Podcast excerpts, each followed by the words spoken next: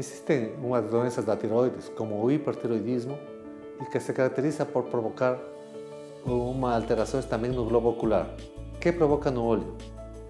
O olho fica protruído, saltado para fora. Às vezes, ele, quando em fases muito graves, ele não consegue fechar direito o olho, dando olho seco, dando úlceras, olho vermelho, dor no olho.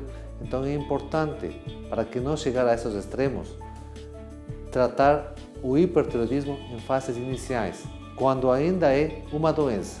O momento que a pessoa descuida e deixa que o hipertiroidismo tome conta do, do corpo e também do olho, vai virar duas doenças: o hipertiroidismo, propriamente dito, e a doença de Graves-Basedow, o, o problema ocular, quando o olho fica saltado para fora, muito complicado.